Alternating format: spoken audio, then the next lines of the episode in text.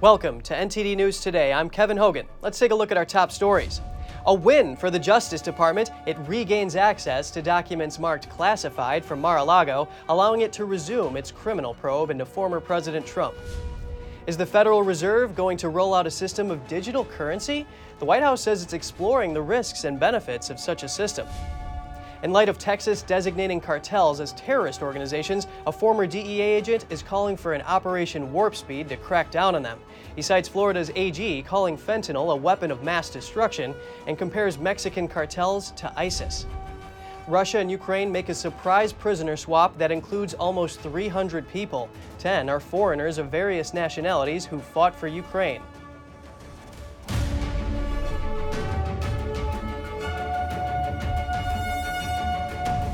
The latest on the legal battle over documents seized from former President Trump's Florida home. A federal appeals court is letting the Justice Department regain access to documents marked classified. That means the DOJ can resume its criminal probe into Trump. NTD's Jessica Beatty has more. The U.S. government got its way Wednesday. It wanted an appeals court to prevent Trump lawyers and the special master from seeing records marked classified that were taken from Mar a Lago. It also wanted the DOJ to regain access to the documents for its criminal investigation into Trump. The court's emergency intervention reverses a trial judge's ruling that blocked federal investigators' work on the documents. It also partially halts the special master's review of that subset of about 100 records, which might have allowed Trump's legal team to see them. However, the special master is able to continue his work reviewing the rest of the material seized from Mar a Lago. Judge Raymond Dearie's job is to ensure investigators don't use records belonging to Trump or those he may be able to claim are confidential. The 11th U.S. Circuit Court of Appeals three judge panel and Dearie called on Trump's lawyers to explain if the documents had been declassified, something his team would not clarify for now, saying it could put Trump at a disadvantage. Trump has said he declassified the materials.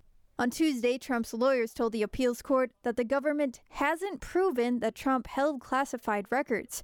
In response, DOJ lawyers said Trump hasn't proven that he declassified the records. In the end, the judges determined that the documents in question should be treated as classified for now. Meanwhile, the Senate Intelligence Committee still hasn't been briefed about the Mar a Lago documents. The chair of the committee, Democrat Senator Mark Warner, says a briefing is extraordinarily important. The potential national security damage that could be done with mishandling of classified documents. The first thing you learn when you go on the Intelligence Committee is how important uh, to keep our country's secrets. Warner's calling for a briefing on the Mar a Lago documents soon. Jessica Beatty, NTD News. On to the congressional probe of January 6th. Virginia Thomas, the wife of Supreme Court Justice Clarence Thomas, has agreed to interview with the January 6th committee. Mrs. Thomas's lawyer confirmed that the interview is voluntary. She says that she's eager to answer the committee's questions and clear up any misconceptions about her work relating to the 2020 election. The Washington Post previously reported that the committee obtained emails between Virginia Thomas and attorney John Eastman. Eastman advised former President Trump about the election. He reportedly said that then Vice President Mike Pence could stop the certification of Biden's presidency. A lawyer for Mrs. Thomas previously said she had no role in the January 6 breach and never discussed election litigation strategy with Eastman. And the Biden administration is closely examining the possibilities for issuing a central bank digital currency. This is according to a White House report. Here are the details. According to a technical report prepared by the White House Office of Science and Technology Policy, the White House is exploring the risks and benefits of central bank digital currency, or CBDC. The report says such a system could integrate seamlessly with traditional forms of the US dollar, improve existing payment systems, ensure global financial interoperability, advance financial inclusion and equity, protect national security, provide ability to exercise human rights, and align with democratic and environmental values, including privacy protections. It also says that the digital currency should be used to administer social benefits, conform with environmental priorities, and prevent the use of the digital dollar in ways that violate civil or human rights. The report does not specify whether the CBDC would need a third party for payments to go through between a sender and receiver. If it does, it would go against decentralization, one of the basic tenets and advantages of adopting cryptocurrencies. According to recommendations, the CBDC system would be managed by either a set of trusted entities, a network of system participants, or a combination of the two. But there are still privacy concerns associated with the central bank digital currency system. Alondra Nelson, head of the White House Office of Science and Technology Policy, said last week, quote, a U.S. CBDC could also introduce a variety of risks, as it might affect everything ranging from the stability of the financial system to the protection of sensitive data. In March, three Republican senators put forward a bill to prohibit the Federal Reserve from issuing CBDC directly to individuals. They're warning that it could end up being used as a financial surveillance tool. Senator Ted Cruz said, quote, This bill goes a long way in making sure big government doesn't attempt to centralize and control cryptocurrency so that it can continue to thrive and prosper in the United States. Turning to the drug crisis, Florida authorities successfully shut down another fentanyl operation. They seized more than 8 kilograms of the drug, enough to kill more than 4 million people. According to the state attorney general, the drug trafficking organization used the U.S. Postal Service to order fentanyl from California. Investigators received a tip about large amounts of narcotics being sold in Clay County, Florida, and began the investigation in July. In addition to the 8 kilograms of fentanyl, they also found over 1 kilogram of cocaine and over 2 kilograms of methamphetamine. Other items seized include 30 firearms and over $180,000 in cash. The Clay County Sheriff's Office arrested two county residents. They are alleged to have ordered and distributed the drugs to other dealers.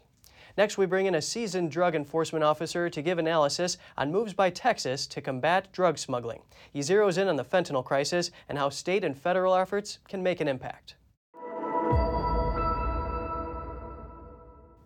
Joining us now is former DEA Special Agent in Charge Derek Maltz, whose law enforcement career spanned over 28 years. So glad you can join us for this important topic, Derek. Yeah, thank you for having me. I appreciate it. What impact will Texas Governor Greg Abbott's order designating Mexican drug cartels as terrorist organizations have on combating the fentanyl crisis across the U.S.?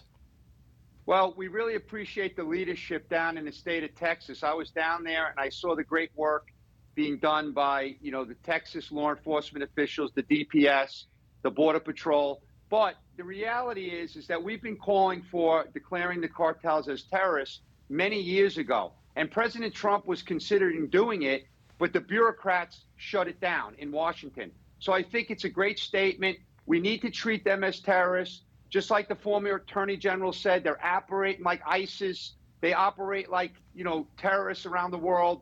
They're killing more people than anyone we've ever seen killed in American history. These kids are dying at record levels. So we need to go down there and destroy the production labs. Now, this is something Governor Abbott is calling for. How would a federal designation of the cartels as terrorist organizations facilitate the crackdown on them? Well, the federal designation would put significant focus and resources on the problem. Right now, we're treating this like the old grandpa's opioid addiction crisis, which is very serious, don't get me wrong. But right now, we have a state of urgency because they're killing our kids at record levels. So designating them federally through the State Department foreign terrorist designation. We would get the whole of government approach. We'd get the best and brightest American patriots with all the capabilities, all the authorities to go after these cartels like they've never seen before in the history of the country. That's what we need. We need a warp speed type of attack, just like we did Operation Warp Speed with the COVID. That's what we need with the fentanyl poisoning because it's really devastating to our communities and our families. That is really alarming, comparing these cartels to ISIS. Now, Florida's Attorney General released a DHS memo back in May. It said that Border Patrol agents are preparing for more migrant activity due to President Biden's immigration policies. What is the connection between mass migration, including possibly migrants paying cartels for safe passage into the U.S., and cartels and drugs coming across the border? Well, number one, we have historic levels of migrants coming to the southwest border. Just look at the numbers 2.1 million apprehensions there's been over 200,000 apprehensions the last six months. Then you got to look at the gotaways. Those are the people that run across the border that are paying really a lot of money to the cartels to come into the country, and we don't even know who they are. But more importantly, it's diverting the resources of our brave men and women in Border Patrol to do migrant processing, babysitting, paperwork instead of doing border security. So it's impacting their morale and the cartels are taking total advantage. You got to remember, There are some experts, and I don't have these numbers, that have suggested the cartels are making more money now from the migrant smuggling than they do from drug smuggling. I don't know if that's true, but here's what I know. They're making billions and billions of dollars between drugs and between the migrants, and they're taking advantage of the weak border and the and the limited resources. So they're very smart. They operate like a Fortune 500 company, but they're terrorists that are destroying our country. We have to step up the game. We have to use the best and brightest. And by the way, the Attorney General in Florida also is supporting, along with about 18 other attorney generals, to designate fentanyl a weapon of mass destruction. And that came from the Families Against Fentanyl. This movement is picking up momentum. So between the terrorist designation and between the weapon of mass destruction designation, we might be able to make some gains on the supply network. But we still have to get the kids help. We still have to educate America because they don't even know what fentanyl is because the White House is silent weapons of mass destruction, terrorist designations. It really does put this in perspective for us. Former Special Agent in Charge Derek Maltz, thank you so much for your analysis. Thank you. Still ahead on NTD News, some recovering addicts can earn prizes for things like negative drug tests or going to counseling. Neuroscientists say their brains respond well to the short term rewards. And a Captain America actor is living up to the role in real life. He's returned to his hometown of New Orleans to help repair roofs damaged by last year's Hurricane Ida. Stay tuned for more in just a minute.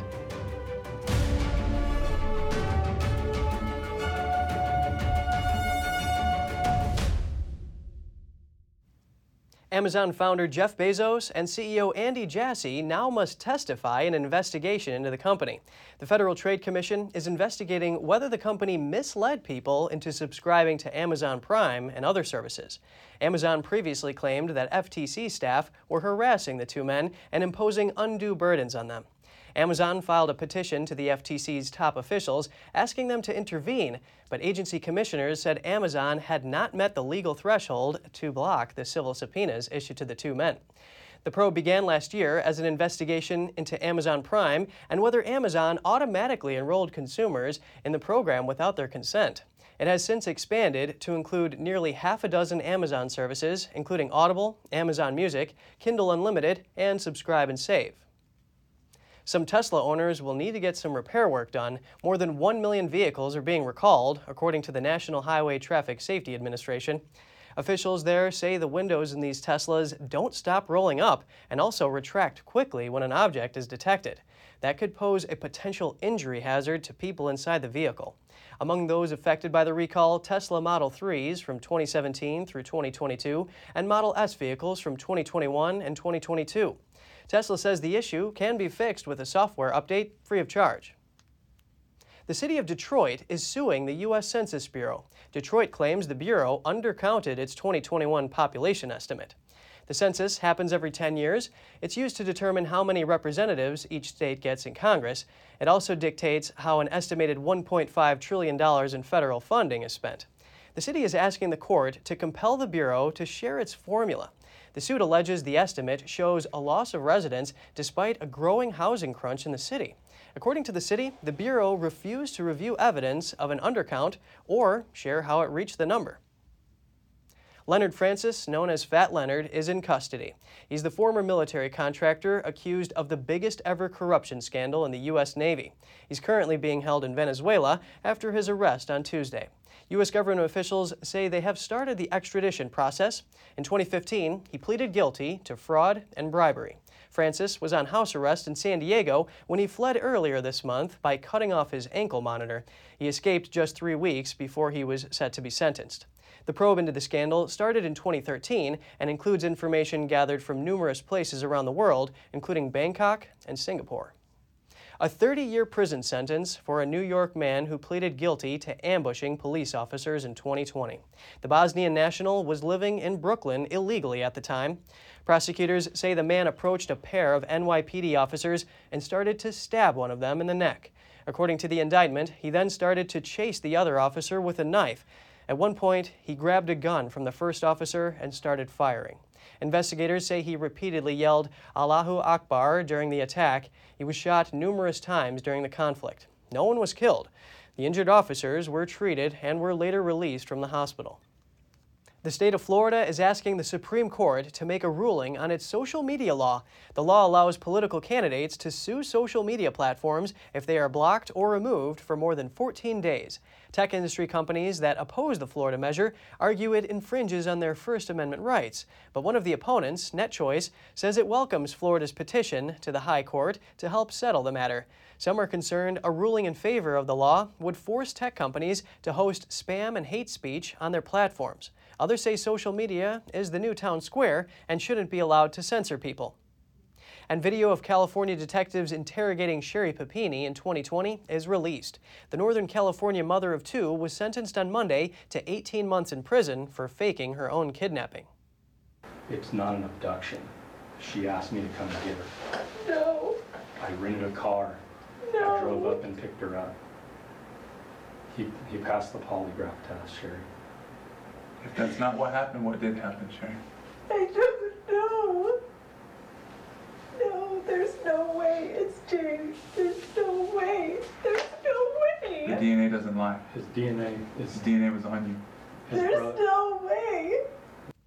She faked the kidnapping so she could go back to a former boyfriend. The ordeal led to a three week, multi state search before she resurfaced on Thanksgiving Day in 2016. The August 2020 interview shows her breaking down in tears as she's questioned by investigators from the Shasta County Sheriff's Office, accompanied by her husband. The 40 year old pleaded guilty last spring to staging the abduction and lying to the FBI about it. As part of the plea bargain, she's required to pay more than $300,000 in restitution. The judge in the case gave Papini an 18 month sentence in order to deter others. The judge said he considered the seriousness of the offense and the sheer number of people who were impacted. They included law enforcement officers who searched for her, the community that believed she was missing for four years, and those who lived in fear because of her fake story. A heavy report about drugs there, but addiction recovery is possible, and a new treatment method shows some promise. NTD's Andrew Thomas has more on a program that involves prizes for negative drug tests or showing up for counseling. Small prize. Harold Lewis is a 59 year old former cook. He earns small prizes like gift cards, sunglasses, and headphones for staying in treatment for opioid addiction. It makes recovery fun because recovery should be fun because you're getting your life back. The method is known as contingency management. It's all part of a 12 week program based in Bridgeport, Connecticut. The whole incentive idea is to get people in the building so that they can attend groups and they could hear that one person speak or that one phrase that really motivates them to want to change. And I have seen it be very impactful. The method is grounded in brain science. People who prefer small, immediate rewards over larger, delayed ones are vulnerable to addiction.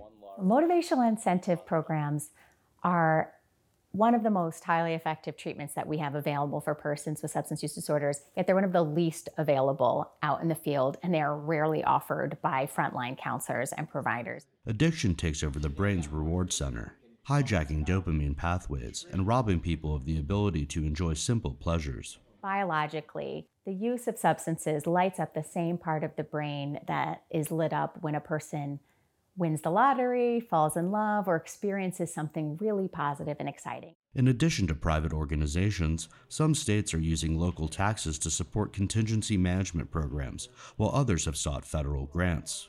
The Department of Health and Human Services is assessing its guidance on how much grant money can be spent on rewards. Researchers say the current $75 limit per patient should be raised to about $600. Andrew Thomas, NTD News. And a bit of uplifting news Avengers actor Anthony Mackie has returned to his hometown of New Orleans to help repair hurricane damaged roofs. For people in his old neighborhood, he truly is their Captain America. Anthony Mackie is working with GAF, one of the country's leading roofing manufacturers. Their mission? Fixing roofs for homeowners in New Orleans who sustained damage during last year's Hurricane Ida.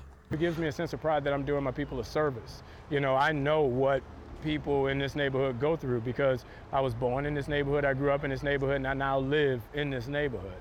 You know, and it's important to me to bring back what I've, the gifts and blessings I received from outside the city.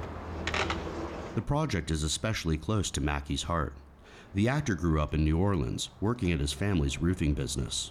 When I was a kid, he would go through the city and the people in our neighborhood, he would do their roofs for free. You know, that was the, the importance of growing up in Gentilly and specifically the 7 Ward. It was a community effort. You know, if an old lady on your street got a shingle missing, you go on a roof and you fix the shingle, no question asked. GAF has already repaired or replaced 3,000 roofs. Now, they've committed to installing 500 roofs throughout the Gulf region. The roofing effort is part of the company's Community Matters program. One New Orleans resident said she had been concerned about her roof. Then she got the call saying it would be fixed. I got my roof. Y'all don't know. I was so excited. I was through the house so excited, thinking, you know, everybody who played a part in the doing it. GAF is also training people through their GAF Roofing Academy. As for Mackie, he says, I'm not a superhero. I'm just a regular guy that's trying to do what I'm supposed to do. Um, you know, I grew up in a house where when you're blessed, you give those blessings to other people. So, you know, the fact that I play a superhero in movies, the fact that I'm in movies isn't important. Mackie has appeared in numerous Avengers movies and is taking over the Captain America role. Andrew Thomas, NTD News. If you have any news tips or feedback for the show, don't hesitate to email us at news.today at ntd.com. And coming up, a key U.S. agency is getting a new climate cop, one who studied at a Beijing controlled university. We dig into the officials' China ties. And Hong Kong's status as a global aviation hub has been hit hard by Beijing's zero COVID policy. An expert warns if China doesn't ease restrictions, the entire airline industry could suffer. Find out more right here on NTD News.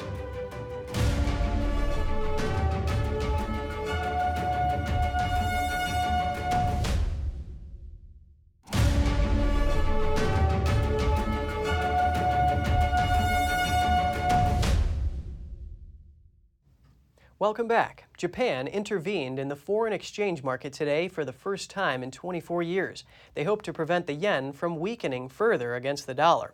Japan's vice finance minister for international affairs said, quote, "The government is concerned about these excessive fluctuations and has just taken decisive action." When asked by a reporter if the decisive action meant market intervention, he responded in the affirmative. It's the first time since 1998 that the Japanese government intervened in the foreign exchange market by buying yen.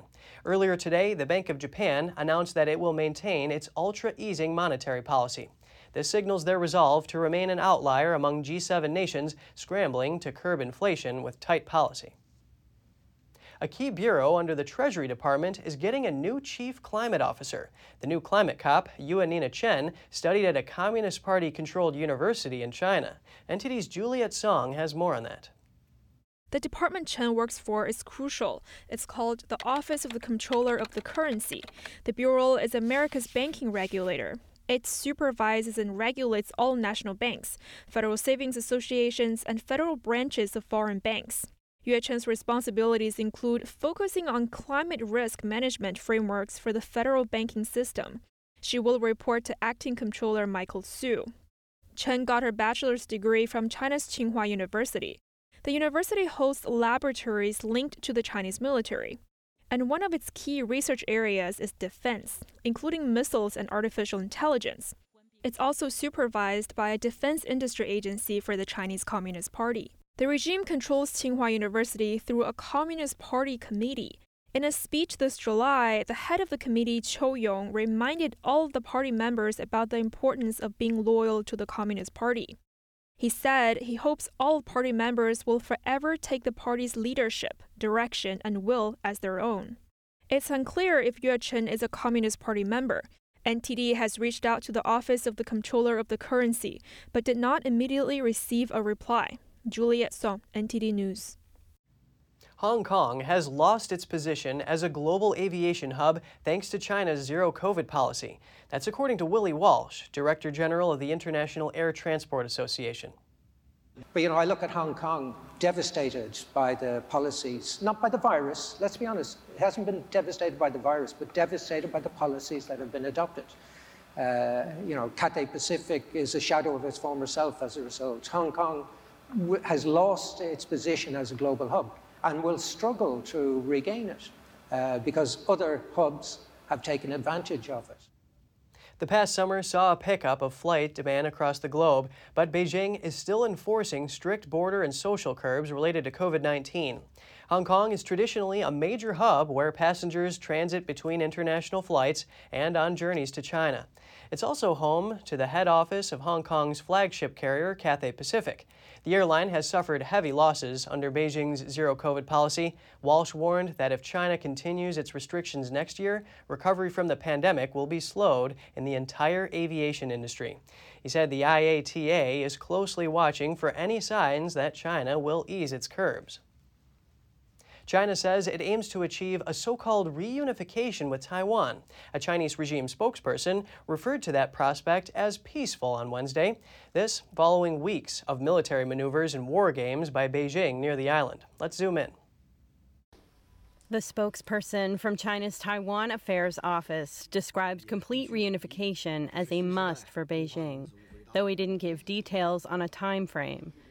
He also promised Taiwan could have a social system different from the mainland, one that ensures their way of life is respected, including religious freedoms.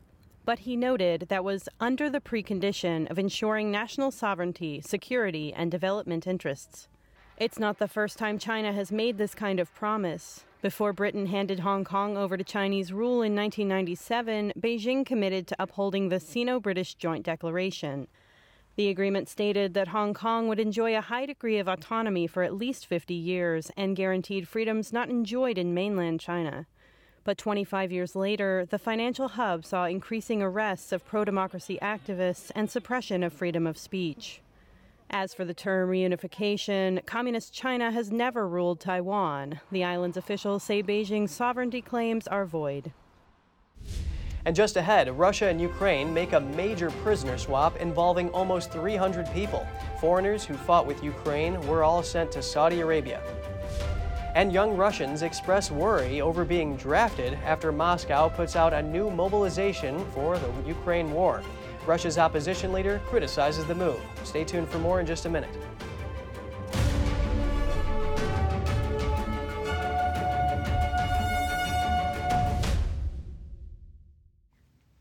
Russia and Ukraine carried out a surprise, large scale prisoner swap on Wednesday involving almost 300 people.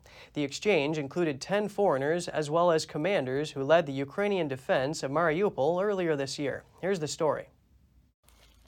This pregnant woman was among the prisoners of war released on Wednesday in Ukraine after the country carried out a surprise prisoner swap with Russia. It's the largest since the war began in February, involving almost 300 people. Footage released by a POW coordination team under Ukraine's defense ministry showed people being led away in a location given as Chernihiv in northern Ukraine. Among those released by Moscow, the commanders who led a prolonged Ukrainian defense of Mariupol earlier this year. In a video published by the Ukrainian president's office, Volodymyr Zelensky was seen addressing via video link the released commanders who are said to be in Turkey. Also released, 10 foreigners.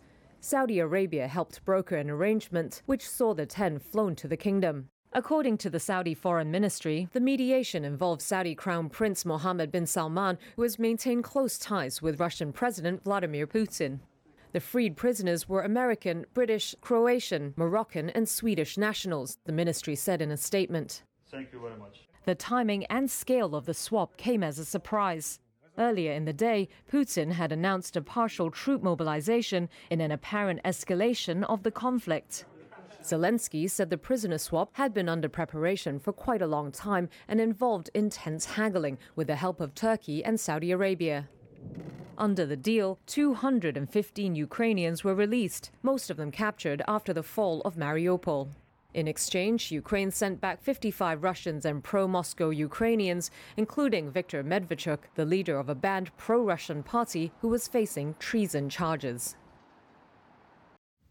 The prisoner swap included two American veterans. Both were volunteers from Alabama who were captured by Russia while fighting for Ukraine in June. A spokesman for the families says the men are safe at the U.S. Embassy in Saudi Arabia. The men are expected to return to the U.S. after medical checks and debriefings. Kyiv's allies respond with defiance. It's a reaction to President Vladimir Putin's mobilization order and his veiled threat to use nuclear weapons.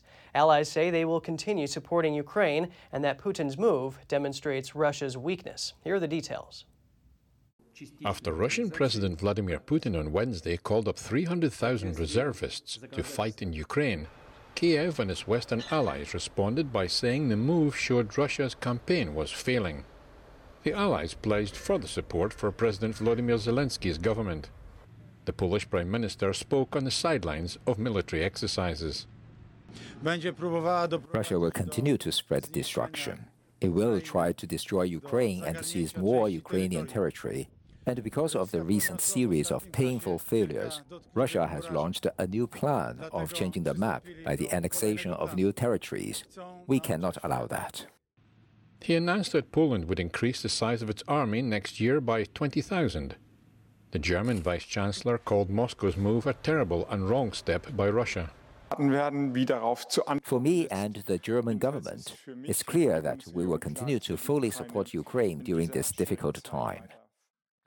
Putin's announcement came against the backdrop of the UN General Assembly in New York, where Moscow's invasion of Ukraine has been a target of broad international criticism. French President Emmanuel Macron dismissed plans to hold referendums on Russian occupied regions on joining Russia. Russia declared war. It invaded this region. It bombed it. It killed people. It made other people flee.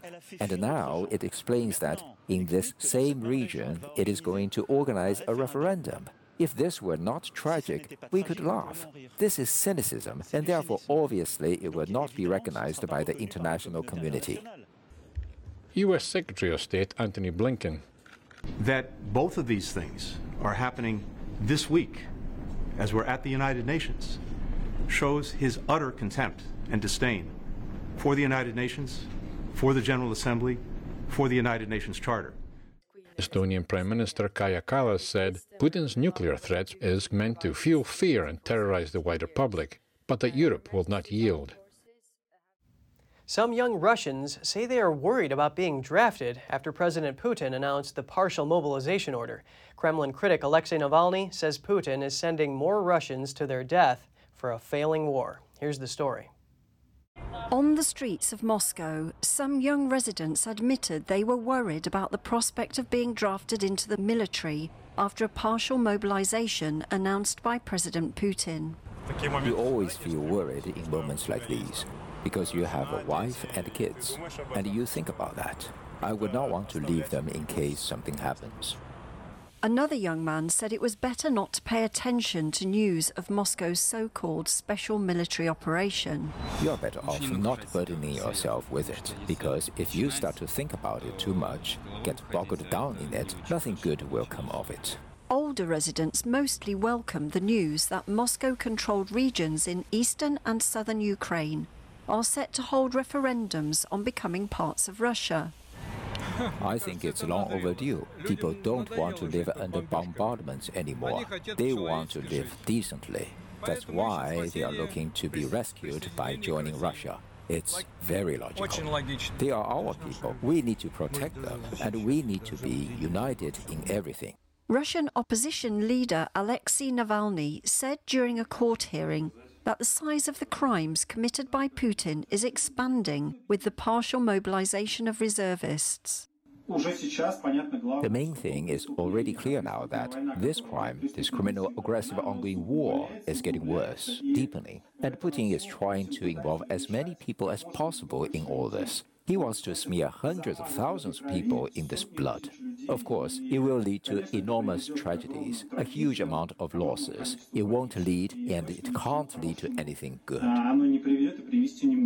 Russia's anti war groups called for street protests in major cities against the mobilization order.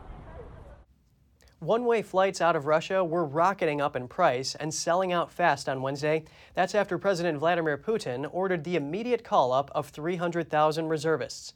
Putin's announcement raised fears that some men of fighting age would not be allowed to leave the country. The Kremlin declined to comment on whether the borders would be closed to those subject to the mobilization order. Officials asked people to be patient while the law is clarified. Meanwhile, Google Trends data showed a spike in searches for Aviasales, Russia's most popular flight booking site. Direct flights from Moscow and Istanbul and the city of Yerevan in Armenia were sold out on Wednesday. Both destinations allow Russians to enter without a visa. Flights from Moscow to Istanbul via Turkish Airlines were either all booked or unavailable until Sunday. The cheapest flights to Dubai cost more than $5,000, about five times the average monthly wage. The head of Russia's tourism agency said no restrictions have been imposed on traveling abroad so far. And if you have any news tips or feedback for the show, don't hesitate to email us at news.today at ntd.com. And coming up, a huge cyber attack on a telecom company exposes Australians' data. Details are slowly coming out. Up to 9 million customers may have been affected. And European energy costs are soaring and affecting business owners. Find out how businesses in Hungary are dealing with inflation right after the break.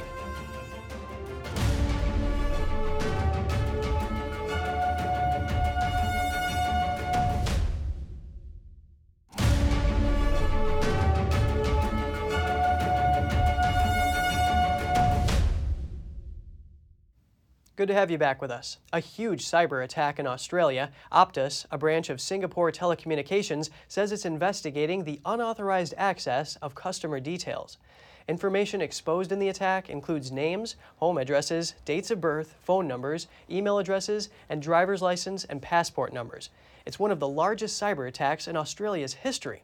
Optus says it immediately shut down the attack after discovering it and that payment details and account passwords weren't compromised. The newspaper The Australian reported that up to 9 million customers may have been affected. Optus told Reuters it couldn't confirm the number of customers impacted and was continuing to investigate.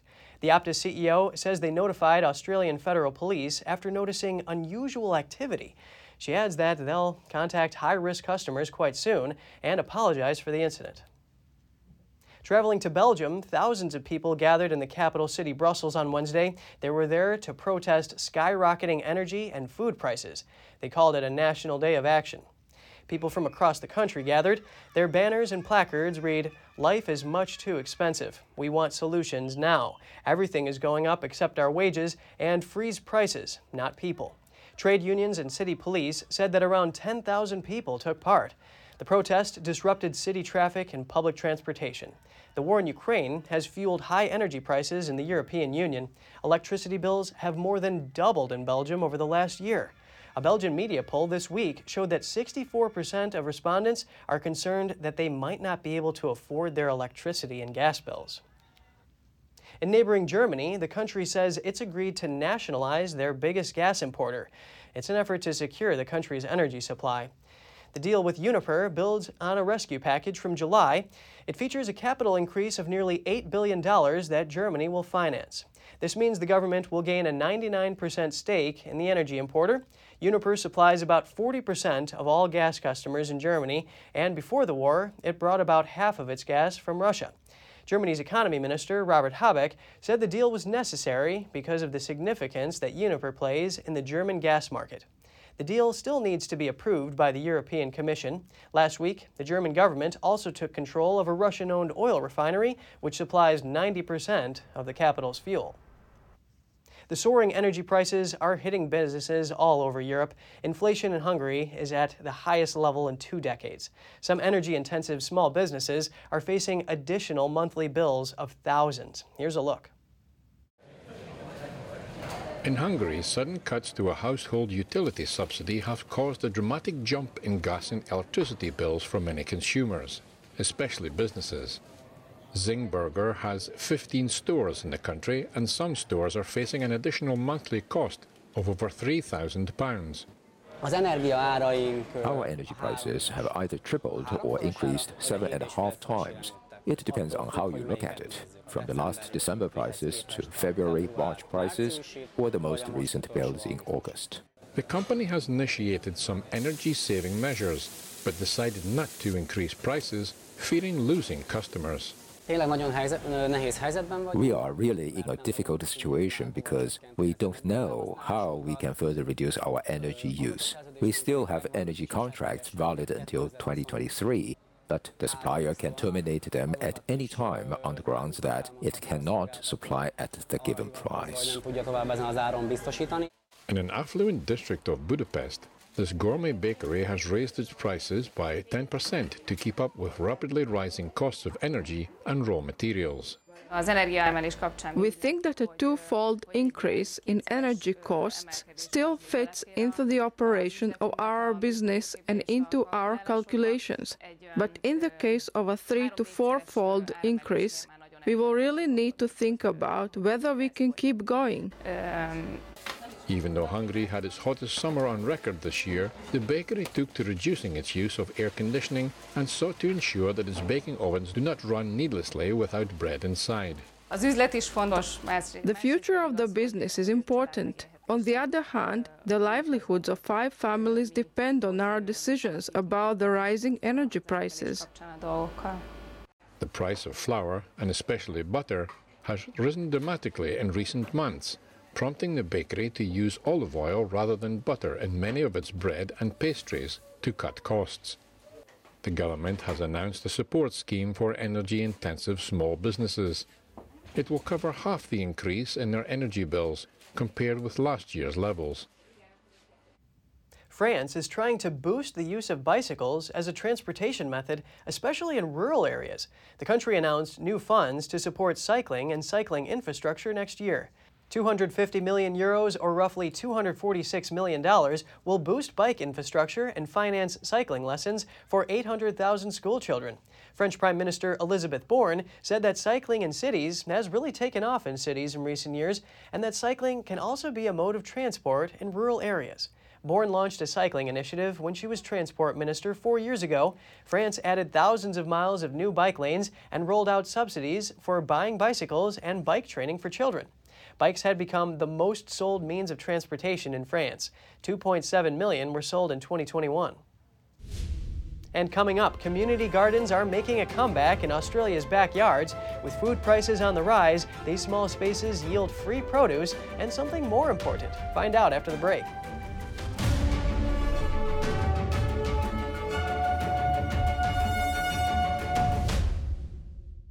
The largest ancient shipwreck of its kind was found off the shore of Israel. Researchers say it shows that traders from the West still came to port even after the Islamic conquest of the Holy Land. The merchant ship is made from fir and walnut trees and carried containers with delights from far off lands. It sank in the shallow waters near Israel. The shipwreck is dated to the 7th or 8th century AD. It was around the time the largely Christian empire was losing its grip on the area. Islamic rule was extending its reach of the eastern Mediterranean region. The director of the excavation says it's evidence that trade continued in the Mediterranean despite the religious divide. She said it reverses previous ideas about the ending of international commerce in the region. Researchers hope to find a hull to display the ship in its entirety. Otherwise, they will cover it with sand and leave it at the sea bottom with the countless other shipwrecks. Community gardens are sprouting up in the backyards of Australians. For modern city dwellers, these small spaces offer something more than just free produce. Let's take a closer look. Community gardens have been tucked away in Australia's cities and suburbs for decades. But concerns about rising food prices and the preservation of urban spaces are bringing them back. When I drive past, I see people in here like chatting and like gardening together, and yeah, that's what it's really all about. These little patches of earth provide not only free produce, but a place for interaction and connection. While some are kept under lock and key, others operate as free for all. Open to anyone. It's just like safe space for everyone to kind of come and mingle and um, join together. And it was really about bringing the community together and connecting people in a, in a day and age when we're not as connected. More and more of these projects are emerging with support from local councils, charities, and other organizations. This is a marvellous opportunity for people who might feel a little bit isolated in the city that they can come down and meet their neighbours. Martin is a resident of Adelaide. He has helped run the first urban parklands community garden there for over a decade. Like him, a lot of gardeners start out with no idea how to use their space. I didn't know anything about gardening, but you come down here and you meet people who have gardened for 40, 50 years and are, are a wealth of information, so you learn a lot just by being with them. Volunteers are the key to the success of these programs. It's giving back to people. It's uh, wonderful uh, in this particular community to be able to, to come together. It's so lovely uh, when you think about that all the people around here can come in, they can get something free. It takes hours of work to keep the garden thriving all year round, but for them, the payoff is worth the effort. Do you have fond memories of your grandparents? They always loved seeing you and made you feel special. Today, with families separated by distance, two generations are missing out. Here's Gina Marie, who brings us Strong Mind and Body.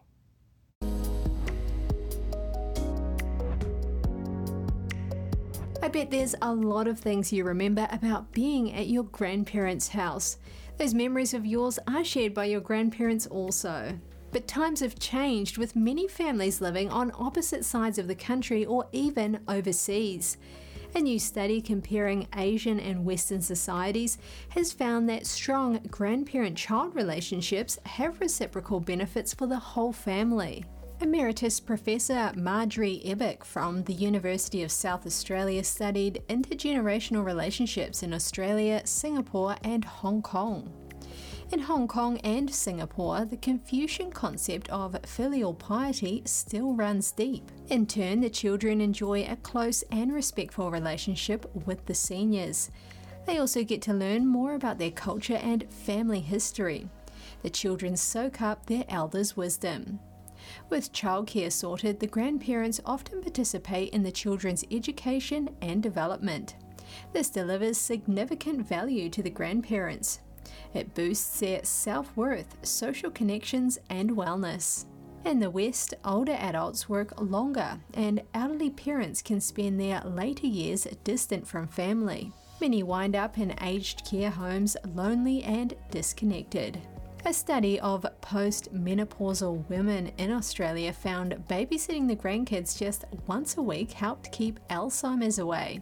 Interacting with toddlers fires up neurons in regions of the brain responsible for symbolic, mathematical, and verbal abilities. Connecting with families and supporting them to love their children for life is vital for the health and well being of grandparents, young families, and society.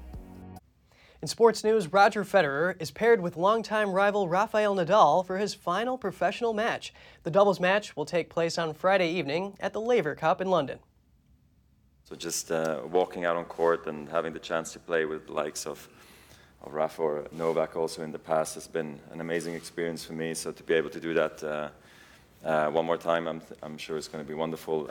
After all the yeah all the amazing things that we shared together on and off court. Um, be part of this uh, historic moment. Uh, going to be something, uh, yeah, amazing, unforgettable for me. Federer and Nadal have won 42 men's Grand Slam singles titles between them. The two have met 40 times in ATP Tour competitions. Nadal won 24 of those matches. Federer is only playing in one doubles match at the Laver Cup, a team competition between Europe and the rest of the world. Federer announced last week that he will retire from professional tennis after the Laver Cup.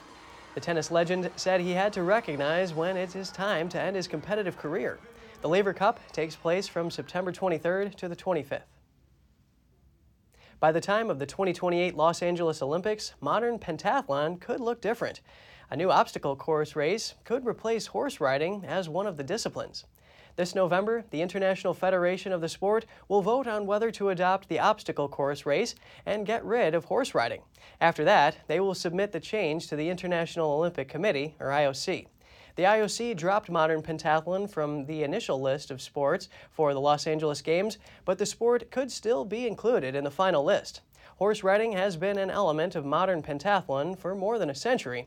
The decision to drop horse riding came after last year's Tokyo Games when a German coach struck a horse when it refused to jump a fence. This led to widespread criticism of the sport. And that's all for today's program. We're really glad to have you with us. Please send us an email if you'd like to tell us something.